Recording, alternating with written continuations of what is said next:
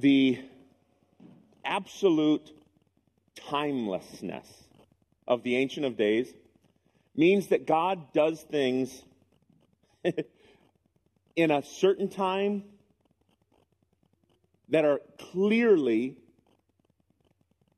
applied to other times, and sometimes it's hard for us to see that. You think, what's he talking about? I hope that in a few moments you know exactly what I'm talking about. Our God is the Ancient of Days. Please take your Bibles to Exodus chapter 17, and we'll read the entirety of Exodus 17. This is the word of the Lord. All the congregation of the people of Israel moved on from the wilderness of sin by stages, according to the commandment of the Lord, and camped at Rephidim. But there was no water for the people to drink. Therefore, the people, people quarreled with Moses and said, Give us water to drink. And Moses said to them, Why do you quarrel with me? Why do you test the Lord? But the people thirsted for water. And the people grumbled against Moses and said, Why did you bring us up out of Egypt? To kill us and our children, our livestock with thirst? So Moses cried to the Lord, What shall I do with this people? They're almost ready to stone me. The Lord said to Moses, Pass on before the people, taking with you some of the elders of Israel. Take in your hand the staff with which you struck the Nile, and go. Behold, I will stand before you there on the rock at Horeb. You shall strike the rock. The water shall come out of it, and the people will drink. And Moses did so in the sight of the elders of Israel. And he called the name of the place Massah, Meribah, because of the quarreling of the people of Israel. Because they tested the Lord by saying, Is the Lord among us or not? Then Amalek came and fought with Israel at Rephidim. So Moses said to Joshua, Choose for us men and go out and fight with Amalek. Tomorrow I will stand on the top of the hill with the staff of God in my hand. So Joshua did as Moses told him and fought with Amalek. While Moses, Aaron, and Hur went up to the top of the hill. Whenever Moses held up his hand, Israel prevailed. Whenever he lowered his hand, Amalek prevailed. But Moses' hands grew weary so they took a stone and put it under him, and he sat on it, while Aaron and Hur held up his hands, one on one side and the other on the other side. So his hands were steady until the going down of the sun. Joshua overwhelmed Amalek and his people with the sword. Then the Lord said to Moses, Write this as a memorial in a book, recite it in the ears of Joshua that I will utterly blot out the memorial or the memory of Amalek from under heaven. Moses built an altar and called the name of it, The Lord is my banner, saying, A hand upon the throne of the Lord. The Lord will have war with Amalek from generation to generation. This is the reading of the word of the Lord. We pray that He adds blessing to it. You can be seated. Children, you can be dismissed to children's church if you're heading that way. As they go, I, I want to say an opening word about worldview. I spoke with Pastor Josh this week. He's thinking through his next core seminar, and we were talking about worldview, and it reminded me of something I heard that was very helpful years ago. And that is this, and I think it's relevant to what we're about to study you could summarize a popular current worldview this way it is the perception that we are all experiencing an external problem with an internal solution. So it is to think, because of the way I was raised or because of the way our culture is so broken, I have this external problem. But through the positive existence or presence of good thinking or good habits or religion, the problem can be solved. So the perception that we have this external problem with an internal solution, which is actually antithetical to the gospel. The gospel says to us, friends, that we have an internal problem with an external solution. The problem is sin, the solution is Jesus Christ. I wonder how often we have maybe a Christian version of that worldview. A text like Exodus 17 helps us guard against that unbiblical worldview. Israel has a problem, it's an internal one. And the solution is external. We need to see the importance of Israel's failures because we need to see the importance of Christ's faithfulness. The title I've given to this sermon is Faithfulness in the Wilderness. Faithfulness in the Wilderness. The story is that the strong hand of God has delivered his people from Egyptian slavery. And that same strong hand is working to deliver his people from internal captivity of their own will, from their own faithlessness. God is still redeeming this people. And in that redemption, he has providentially brought them into four scenes. Post Red Sea crossing, there are four scenes. The first scene was there's no water here. And God gives them sweet water where there had been bitter and then sends them to a place where there's water. The second scene is there's no food here. And God gives them bread from heaven. Manna. What is it? Bread from heaven. And it points us ultimately to Christ. The third scene, which we see in the beginning of 17, is there's no water here either. And we see God provide. And then the last scene is the one where there is this, this nomadic people who they come into conflict with, the Amalekites. And God provides for them again. Now, here's the thing we have this delivered people coming out of the Red Sea. They should have every reason to jump up and down and worship endlessly from here till heaven. But they don't. They start immediately complaining. And the question for us as we walk through texts like these is how can this be the unfolding of God's plan of redemption? How can this be leading us toward some sort of confidence that anyone is ever going to reach glory? Because when we read stories like this, it is vivid reminder of our fallenness. And so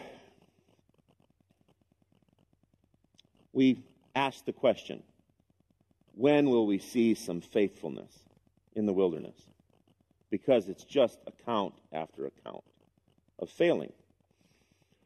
So today's chapter is going to take us through three main points. This is the way I would give them to you. There is faithlessness in the wilderness. That faithfulness is clearly seen in more grumbling. Could you just say more grumbling? We're going to see faithlessness in more grumbling. We are also going to see again faithfulness of God. I am so thankful that God does not react according to our acting. We act faithlessly, God acts faithfully. And then we're going to see lastly, and it's going to be brief, this first military conflict between Israel and Amalek. And we're going to call that fighting in the wilderness. Faithless, faithful, and fighting. So if it helps you, you're going to hear them come out alliterated with F. Faithless, grumbling, faithful, grace, and providence, fighting in the wilderness. Let's look at verses 1 and 2 the Bible tells us that they moved from where they had been according to the command of the Lord. We understand that the people are being directed from place to place by God's hand. That begs the question why did God lead them yet to another place? There was no water. They're in the desert. And the hand of God is strategically leading them to the next place where there's not something they know they need right away. Therefore, not having water, the people quarreled with Moses. He, of course, intervenes and reminds the people that their complaining is not against him. He says, Who are we? Like in chapter 16, who are we? We are the messengers. Do you not see the pillar? You think I was the one that brought you to this place where there's no water? Well, I would suggest, of course, they didn't think that. It just somehow felt more sanctified to complain about Moses and Aaron. Not Aaron in this case, Moses. I wonder. I wonder how often it feels more appropriate to complain about who the president is. Because, in fact, we're complaining about a God who doesn't seem to be doing the right thing. But it feels a lot more sanctified to complain about who the president is than to complain about the God who put him there. So Moses says, Why do you put the Lord to the test? Moses identifies their quarreling as their attempt to test God. Here's what it looks like it is appropriate that we call these people the children of Israel because they act childish. They have already learned there's no water. Oh, water. There's no food. Food. They get to the next spot. All right, what do we do to get him to do what we say? We complain. Isn't that one of the things that you as parents sometimes struggle with? Just happened this morning on my way out of the house. The littlest one in our home had woke up first and didn't want to stay in bed, so came out to the living room and wanted to play his little video game. I was getting my shoes on. I see him sitting little after 7 o'clock, already playing his video game. And my thought was, we have to break him of this. And as soon as I had that thought, I thought, I'm on my way out the door. Breaking the will of the child would be all on my wife. She can figure that out. It's not fair. It's not fair for me to say, all right, now's the time to draw some lines in the sand and make the four year old throw a fit. Have a good morning, honey. I'll be in my quiet office. But you know that you've had those moments where you think, if we allow this to happen, if every time they complain they get, then we're conditioning that child to complain to get. And that's what Moses means. Why are you testing the Lord? You're saying because he had been benevolent and because he had been kind once before, now your mode of fellowship with your God is going to be complain and get, complain and get. So he says, Why do you test the Lord? And they grumble. The grumbling is similar to chapter 16. Look at verse 4. The judging from Moses' words seems to be that the grumbling has increased to the point where Moses feels like his life is in danger. Grumbling can get there grumbling can grow into something that is very threatening to well being. Here's what I want you to understand about these first five verses. Take your Bibles to 1 Corinthians chapter 10. Because the Apostle Paul actually talks about this account in great illumination. We understand more about it. Here's what I mean. Remember when I opened and I said, the Ancient of Days does things in a moment that are actually things about other moments, that's what's happening in Exodus 17. We know that from New Testament references like 1 Corinthians chapter 10. 1 Corinthians chapter 10, and I invite you to look with me at 9 through 13.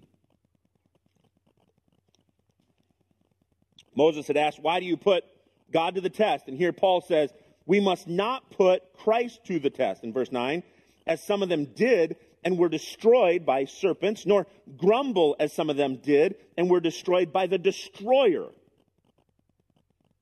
These things happened to them as an example, but they were written down for our instruction, on whom the end of the age has come. Verse 12. Therefore, let anyone who thinks that he stands take heed lest he fall. No temptation has overtaken you, but that which is common to man, God is faithful. He'll not let you be tempted beyond your ability, But with the temptation, God will provide for you a way of escape that you may be able to endure it. Now, from Paul, we learn a couple of things about Exodus 17. We learn that the Exodus account, these challenges they go through in the wilderness, are, are happening as an example to us. They're written down for our instruction.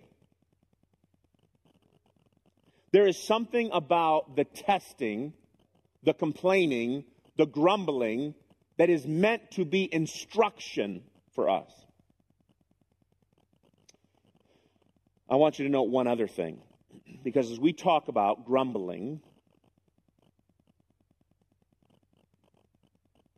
let's say that we won't give each other any guidance for grumbling that doesn't include Jesus. Let's say it that way.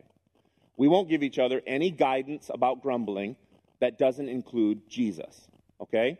Because the text in 1 Corinthians 10 actually is full of Christ. It's full of Christ. Look at another section with me. Look at 14 through 16. He says, therefore, so we're in 1 Corinthians 10 14. Therefore, my beloved, flee from idolatry. I speak as to sensible people. Judge for yourself what I'm saying. And then here we go. The cup of blessing that we bless, is it not participation in the blood of Christ? The bread that we break, is it not participation in the body of Christ? So he goes from the grumbling lesson that we have to learn to guidance about who Christ is. So let's say we won't give each other any instruction about our grumbling that doesn't include Jesus. So, grumbling. I've been provoked the last couple of chapters about just how quickly I can fall into grumbling. And, like Isaiah, I am a man of unclean lips, and I dwell among people of unclean lips. So I honestly say, I see not only am I susceptible to grumbling, but so are the people that I'm with. We are prone to grumble. And so I thought about what are some examples I could give about things we grumble about. Last week, I told the elders this week at our elder meeting, I almost said one, and I'm thankful I didn't. I almost gave an example of something I grumbled about, and I imagine most of you probably grumbled about it too when you heard it. There are a lot of things to grumble about. And I thought, I want to pick the big ones. I'm going to pick the big five that'll apply to most people, and we're going to talk about stop grumbling about those five things. And that would be a neat object lesson, but I don't think that would really help. We would say, oh, I've got hundreds to choose from. I just won't pick those.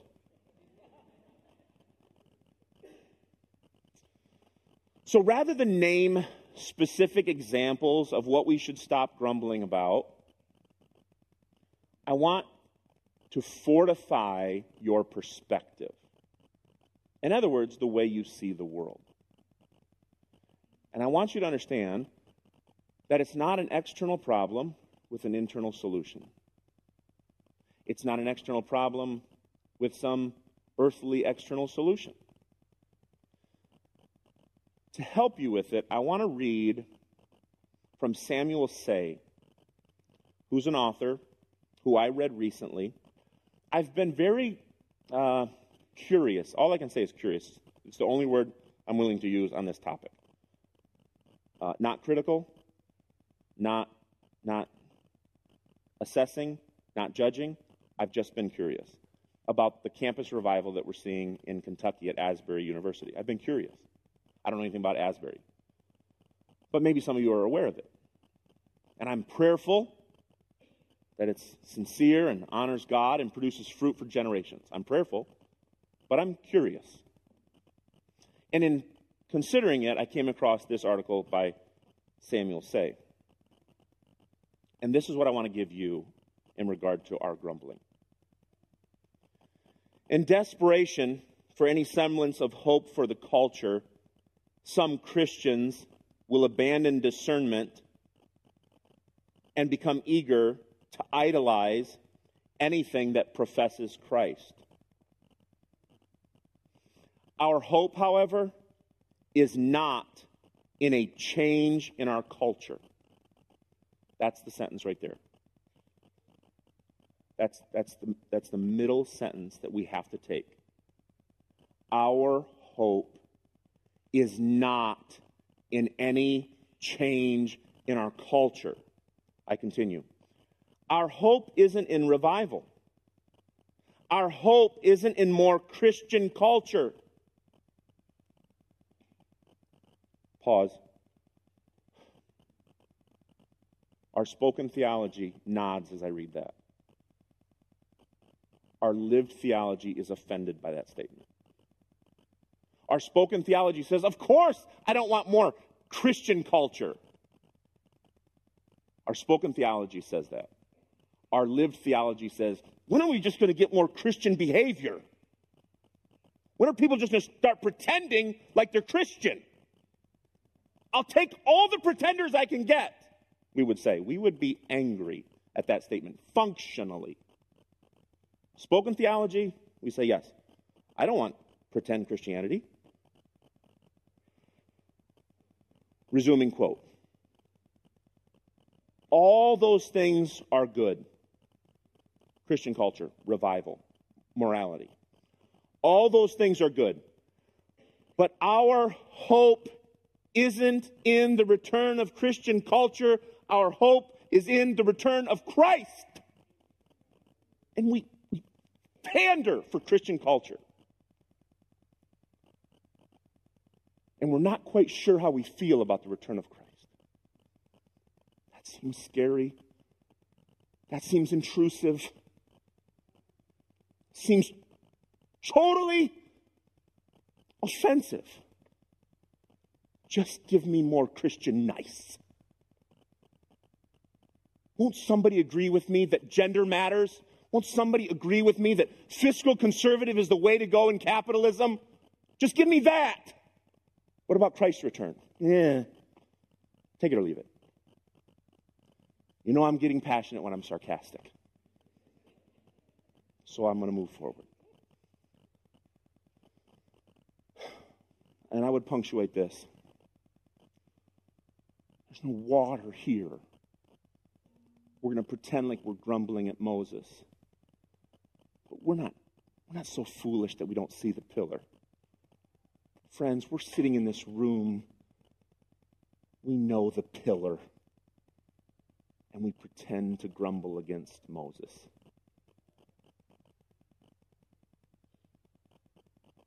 Because what we want, we think Moses can give us. More nice culture. To long for lesser things is to be faithless in the wilderness.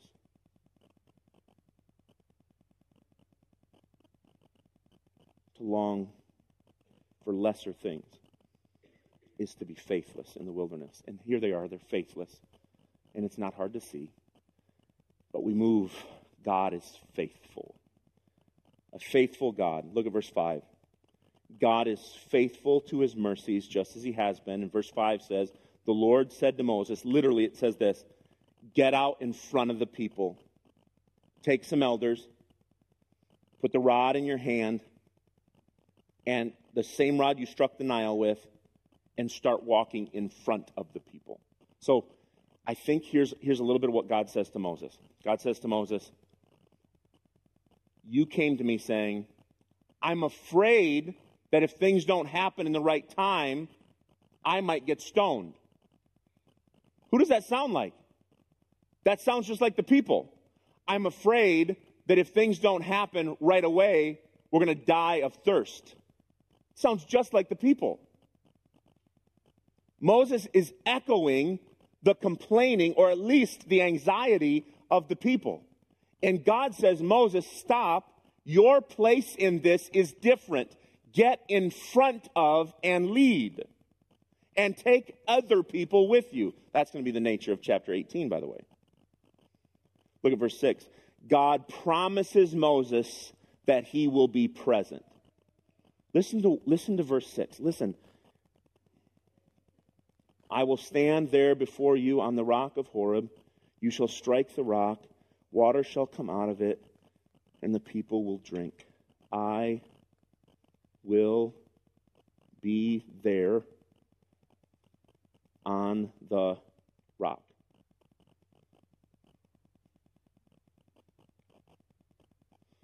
Moses does as he's told. He takes the elders, they go up, they witness it. Now, one of the things about Exodus is it's hard not to make the whole thing one giant analogy for our salvation. There, there's moments where it's super tempting to find this really profound underlying truth and make it some secondary lesson about us. Um, ultimately, the story of Exodus is a revelation of God. Now, that certainly applies to God's working with his people, but I want to take a moment right here and expound. I want to take a spotlight and put it on something I think is profound, and then I'm going to give you defense for why I think the Bible is leading us to eventually see the profound. Let's take a minute to stress this profound. He says, Moses,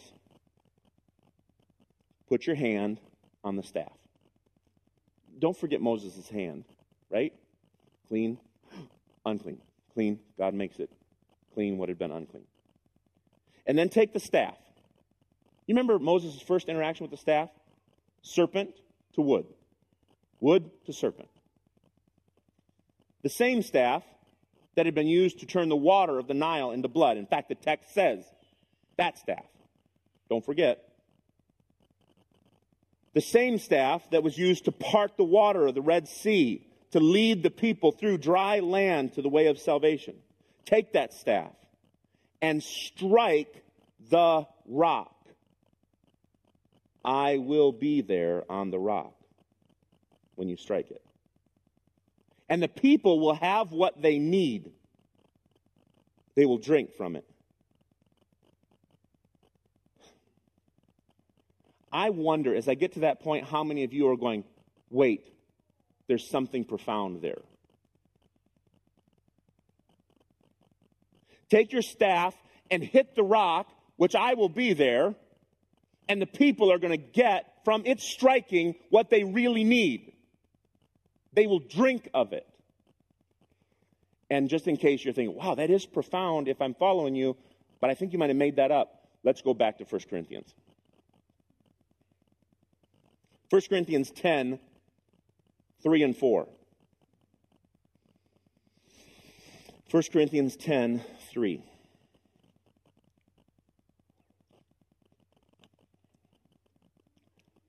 The Exodus account is meant to be profound for those who are able to understand it. 1 Corinthians 10:3 All ate the same spiritual food, all drank the same spiritual drink. For they drank from the spiritual rock. The rock was Christ. Now that is profound, but I didn't make that up. I read that. The rock was Christ. Moses seems to understand this by the way he names the place. He says, In this place they complained, there was a test. He names this place complaining testing. Remember, the people did test God. Is he even with us? Is God with us? That was the test. And how does God pass the test? Listen, friend, God says, I am with you more than you know. I am the rock. When you strike it, you will receive what you need. And they thought, oh, good, water.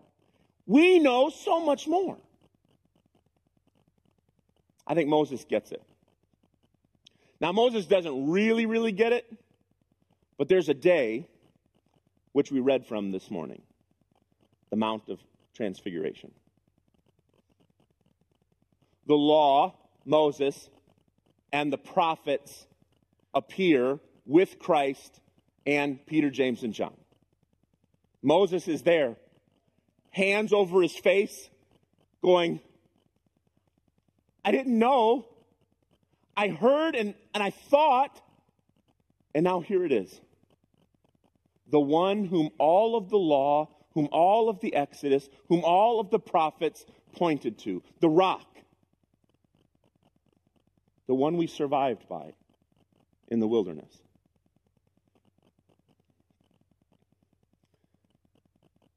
His presence was obvious in the pillar, but the Lord, in a profound way, was with them in a way they didn't see yet.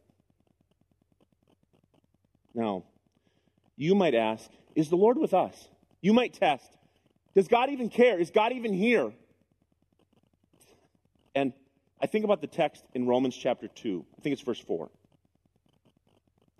Every kindness that God has given to us, which there are many, innumerable kindnesses to the saved and the unsaved, to the just and the unjust, his kindnesses, innumerable. And the Bible tells us in Romans chapter 2 that those kindnesses are meant to lead us to his ultimate salvation. So, here's, here's friends, they're in the wilderness. There's no water. And the kindness is that a staff striking a rock produces water. Kindness. Meant to lead them to salvation. And so I would say to you, the kindnesses, the kindness of God. You sit here this morning, breath in your lungs. You sit here this morning, capable mentally to comprehend the profound revelation of Jesus Christ. You sit here this morning, loved ones on your right and left. You sit here in a place of shelter for us from the cold. All these kindnesses meant to point us to the kindness that is Jesus Christ. They're in the wilderness and they think, we just need water. Here's water. Oh, good, that's over. And I would say to you, friends, if you're here and you ask yourself, is God real? Is God with us? Every kindness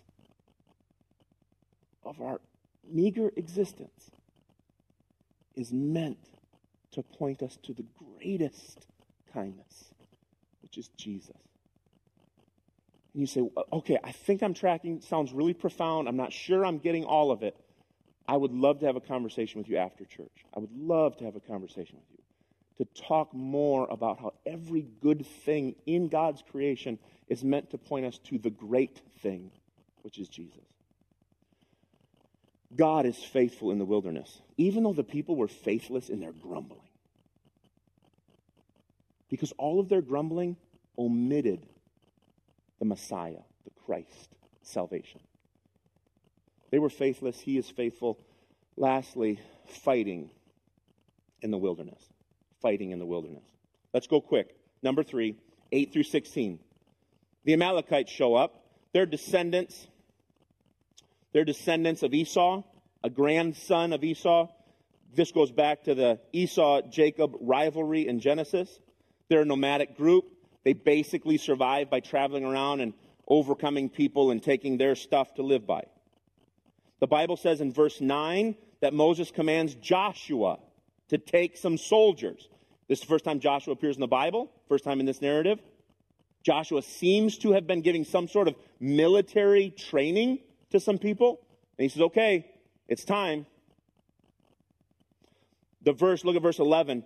This reminds us, without doubt, that the Israelite war is God's war. There's no mistaking. Look at verse 11. Whenever Moses held up his hand, he's standing up on a hill. He's not in the battle, not like he's swinging a sword in his hand. He's up on a hill, removed from the battle, and as long as he has his hands up above his head, then they win.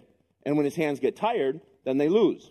Okay? So now to illustrate this point, this, this isn't to say something weird about Moses. It's just the fact that our hands get tired as we hold them up. So for the remainder of the sermon, we can all illustrate that. We'll just hold them up until service is over, and then we'll see how long we last. I'm kidding. Because we only have like three minutes left, and you'd be fine. As long as he held his hands up, the army of Joshua prevails. But when his hands would fall, the staff in his hand, symbolizing, he's going to say this later, I've touched the throne of God, symbolizing the very existence of God over Moses. And as long as he held the staff above his head, they prevail. But he gets tired, so they push a rock up underneath him. He sits in the rock. Uh, Aaron and Hur, also mentioned for the first time, probably Moses' brother in law, Aaron and Hur come alongside and hold his arms up. And as long as they do that, they prevail. In verse 13, by nighttime, the victory is total. Israel has won. And in verse 14, there's this record. Write this thing down. Make sure Joshua hears. The Lord guards Joshua from pride. Like, wow, I must have really prepared them well in those couple hours we had before the fight. We're, we're a pretty big deal militarily. Well, no. Make sure Joshua knows why we won. Verse 16, I'm sorry, verse 15 Moses builds an altar. Altars are meant for worshiping God. Worship always involves the expression of gratitude and blessing. Verse 16, Moses identifies the staff as a symbol. Literally, he says, My hand was touching Yahweh's throne.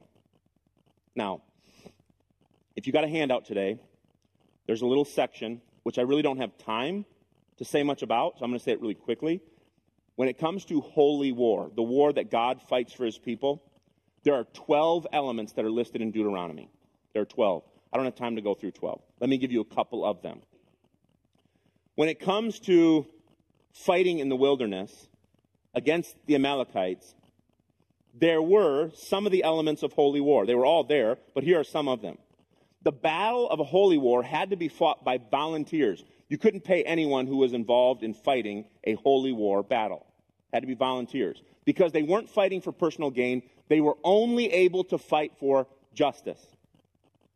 Holy war was a, uh, a war meant to protect the promises of God. Yahweh was the one who was going to be fighting in what was true holy war because the war was always his. Holy war included things like fasting and other self denial. The goal of holy war was the annihilation of what was evil. And when Moses saw this holy war, he could say, My hand was touching the throne of God. Now, I want to finish our time this morning by expounding on the truest holy war fight in the wilderness.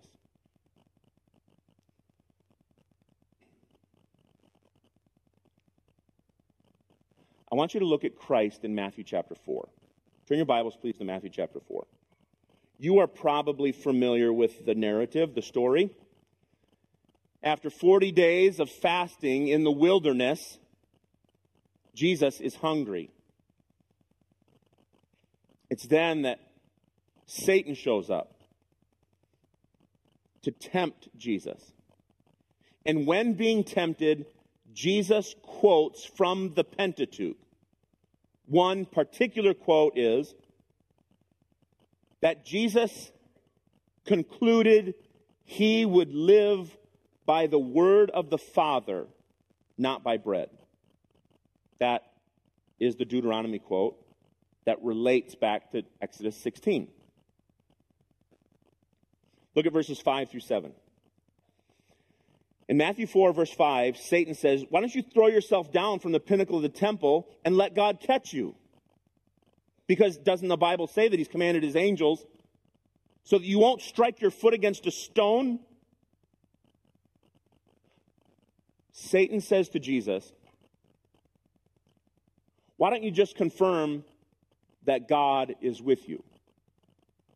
I mean, you know the promise. And if he's here, he'll do what he says. And Jesus said, It is written, do not put the Lord your God to the test. Don't demand of God, if you do this, then I'll do this. That's what it means to put the Lord to the test. If you get me through this, then I'll do this. When the Bible says, and yet even if he slay me, I will worship him.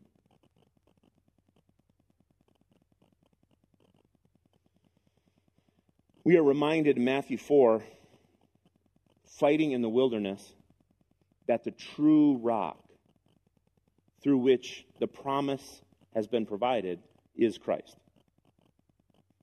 You see, the story is not that Israel somehow was going to become the way of salvation. The story is that Israel needed salvation. Israel needed a Savior. Israel still needs a Savior.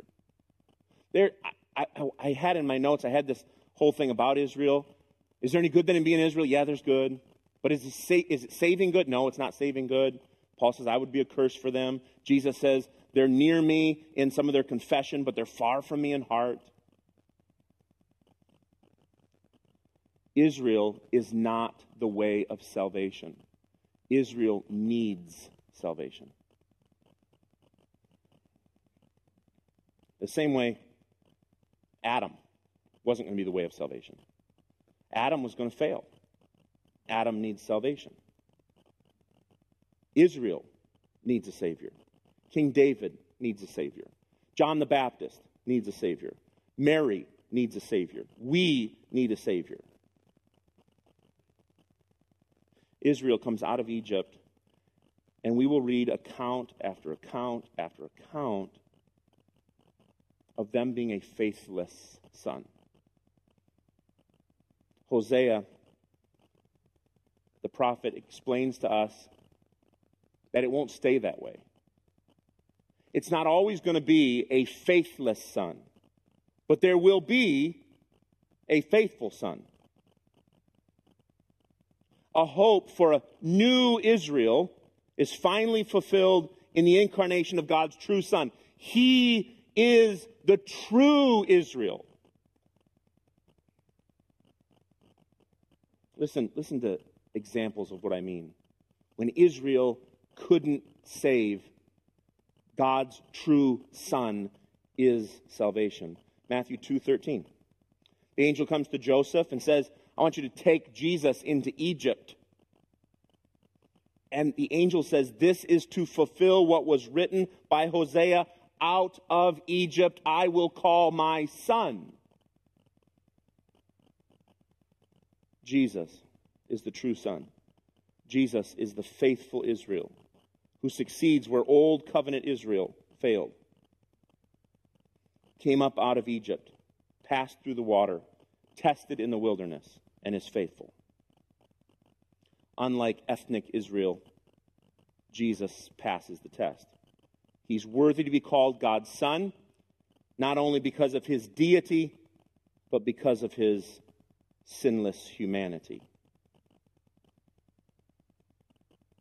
If you're looking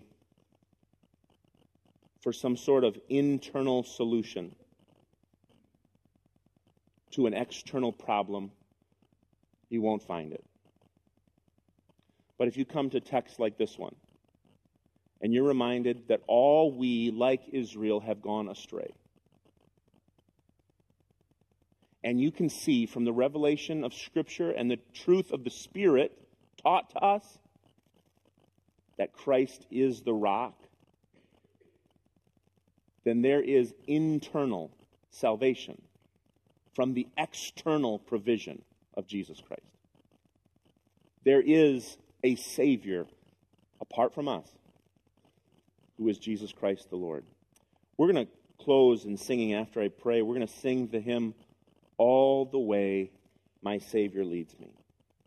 Let's pray. Father, these narrative lessons are true and so relevant to us. We grumble.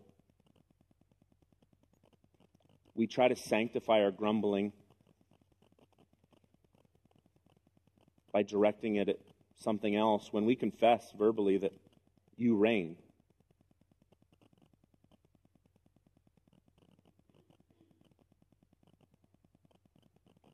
that written for our instruction is a really good gift, Father.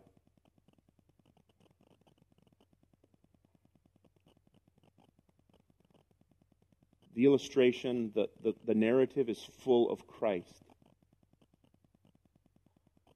As we live in community together, as we sojourn together, we have been instructed and equipped to care for each other and guard against grumbling by giving instruction that is Christ.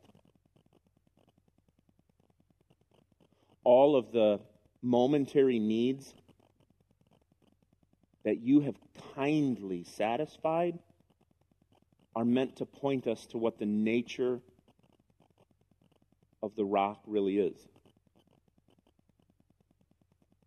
When we wonder if we'll ever be faithful in our wilderness temptation, if we'll ever see an example of Israel being faithful in wilderness temptation, we have this great whole story that tells us that your son was faithful in the wilderness. And that in the good news, we participate in his faithfulness. As we sing to you, God, a confession, let our hearts abound with joy that all the way our Savior has led us. We pray to you, Father, in his name. Amen. Let's stand together and sing.